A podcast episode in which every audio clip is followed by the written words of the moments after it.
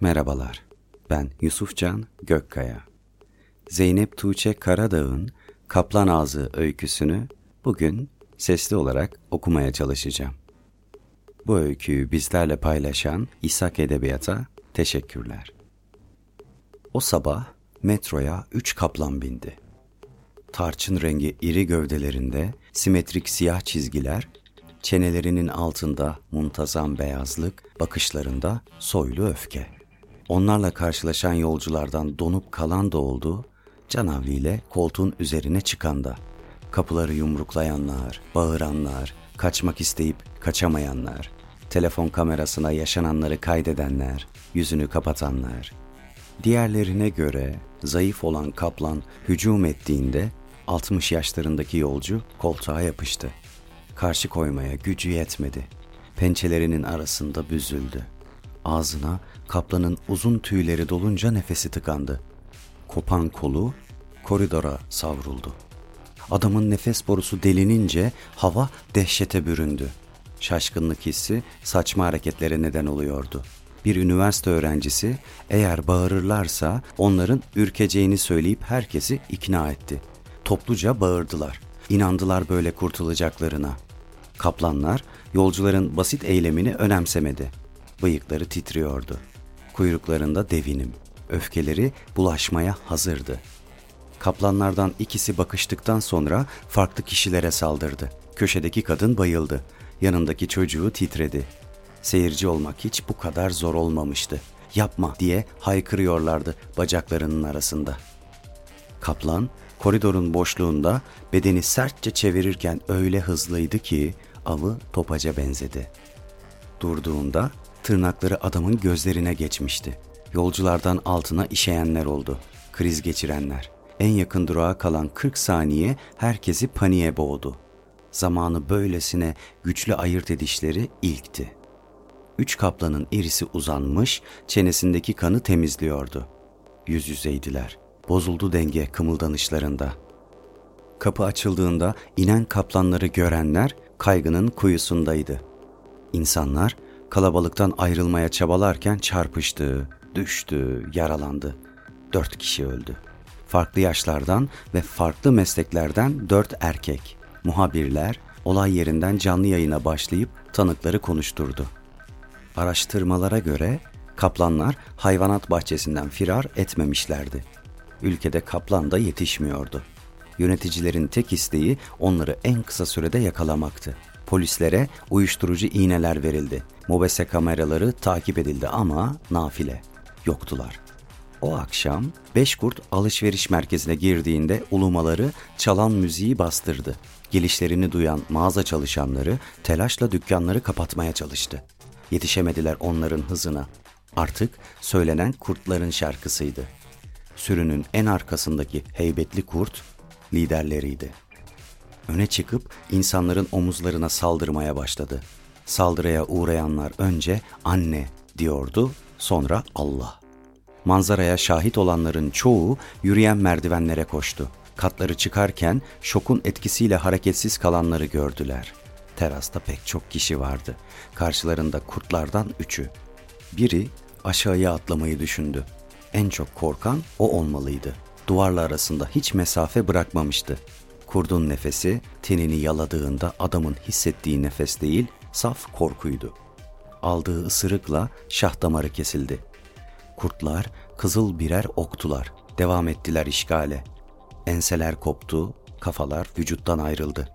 Her şey sona erdiğinde dişlerinde kalan et parçalarını tükürdüler. Güvenlik görevlisi yetişip silahına davrandığında gözden kayboldular. Yedi kişi öldü. Aralarında hiç bağ görülmeyen yedi erkek. Devlet yetkilileri ekranda açıklama yapıyordu. Kaplanlar ve kurtlar bulunana dek kalabalık yerlere gitmeyin. Tek başınıza dolaşmayın. Her yere kamera koyduk. Elbet onları bulup halkın güvenliğini sağlayacağız. Kimi durumu geçici sanıp silahlanmadı. Kimi evden çıkmamaya karar verdi. Garip olan şuydu. Hayvanlar bazı insanların yanından onlar yokmuşçasına geçip gidiyordu. Değil yaralamak, değmiyorlardı bile. Avlarını neye göre seçtikleri meçhuldü. Uzun süre görülmediler. Unutuşun topraklarında her şey eski haline döndü. Kimse onların tekrar ortaya çıkacağını beklemiyordu. Gece yarısı 20 sırtlan ünlü bara girdiğinde içeridekiler sayıca bin kadardı. Karanlığa vuran spot ışıklar altında dans edenlerin gözleri bulanıklaştı. Sırtlanları alkolün, uyuşturucunun etkisiyle halüsinasyon zannettiler. Bar tezgahındaki şişelerin devrilip kırılmasıyla etkiden çıktılar. Barmenler arka bölmedeki dinlenme odasına gizlendi. Sıkıca kilitlediler kapıyı. Kapıya vuranları içeri almadılar. Bencillik ve çaresizlik belirgindi gecede. Klanın başı kraliçe sırtlan birinin koluna saldırıp çekiştirirken diğer sırtlanlar geldiler. Paylaştıkları gövde delik deşikti. Adam bağırsakları dışarı çıktığında canlıydı. Dokuları ortadaki sırtlanın yanağına değiyordu. Lobidekiler kendilerini ayrıcalıklı sanıyordu hala. Heyecanlıydılar ta ki sırtlan üstlerine atlayana dek. Sırtlan onların sırtını kavradıktan sonra kıyafetlerini ayırdı. Derisini sıyırdı. Kısa sürede lobidekilerin kemikleri yere saçıldı. Kolluk kuvvetleri geldiğinde silah sesleri karıştı gürültüye. Sırtlanı vurdular. Sıyırıp geçmedi mermi. Saplandı. Yine de pes etmedi. Ağzını bıçak niyetine kullandı. Ne kadar mermi varsa üzerine yağdı. Hiddet hakimdi sürüye. Liderleri ölmüştü. Atağa geçtiklerinde dişlerine karşılık kurşun aldılar. Kayıpları artınca değişti izlem. Kasırga gibi kayboldu klan. Üniformalılar üç sırtlanı öldürdükleri için galip saydılar kendilerini. Oysa mağluptular. Dokuz kişi öldü. Dokuz erkek. Ölenlerden biri dizi oyuncusuydu. Öbürü siyasetçi. Ünlü oldukları için bu hadise diğerlerine göre daha büyük bir etki yarattı. Ülkeye korkunun dalgası yayıldı. Bağırmaktan sesler kısıldı. Endişeden adımlar sekteye uğradı. İnsanlar ceplerinde bıçak taşımaya başladı. Çektiler perdeleri. Yalnız kalamadılar. Kedi tek başınayken insana karşı savunmasız olabilirdi. Ama yüz kediye karşı savunmasız kalırdın. Kaplana karşı ise tüfeğe ihtiyaç duyardın. Kamuflaja. Yine de yetmezdi. Yalın halinle hiçtin karşısında. Ertesi gün öğle vakti kaplanlar, kurtlar ve sırtlanlar buluştuğunda hayvanat bahçesindeydiler. Ziyaretçiler gelen hayvanları görünce ürküp boşalttılar alanı. Geneli çocuktu. Hayvanlar onlara bakmadan doğruca kafeslere yöneldi. Fil, panda, vaşak, zürafa, orangutan, zebra, gergedan. Tel örgüden kurtulunca buhranları dindi. Serbesttiler ama hür değildiler. Fil duraksadığında hepsi ona baktı. Ne yapacağını tahmin etmek kolaydı. Filin ayaklarının altındaki görevli öğütülmüş buğdaylara döndü. Geride kalan başak değildi. Sadece şapka, tişört, pantolon. Bedeni yufka olmuştu. İncecik, belirsiz. Kalan görevliler uzaklaşmasalar da sağ kalacaklardı. Bilmediler. Hapsoldular korkunun karanlığına. Hafta sonu için sokağa çıkma yasağı geldi şehre. Oysa sırtlanların saldırısı hariç hepsi hafta içi olmuştu. Hayvanların darbesiydi bu. Ekranda zoologlar, hayvan psikologları. İlk kez nedene odaklandılar. Hayvanlar aç kalmıştı. Belli aralıklarla ihtiyaçları karşılanmalıydı. Hayır. Hayvanlar yönlerini şaşırmıştı. Hayır. Dağlarda, meralarda, çayırlarda büyükbaş ve küçükbaş hayvan sayısı azaldığı için vahşi hayvanlar önce oralara inmiş, sonra şehre geçmişlerdi. Hayır. Boğaz vadilere saklanmış olabilirler. İyice araştırılmalı. Hayır. Getirdikleri yorumlar sıradandı. Gerçeğe uzaktı. Onların saklanmadığını göremediler. Şehri terk edince sorunun biteceğini umanlar vardı.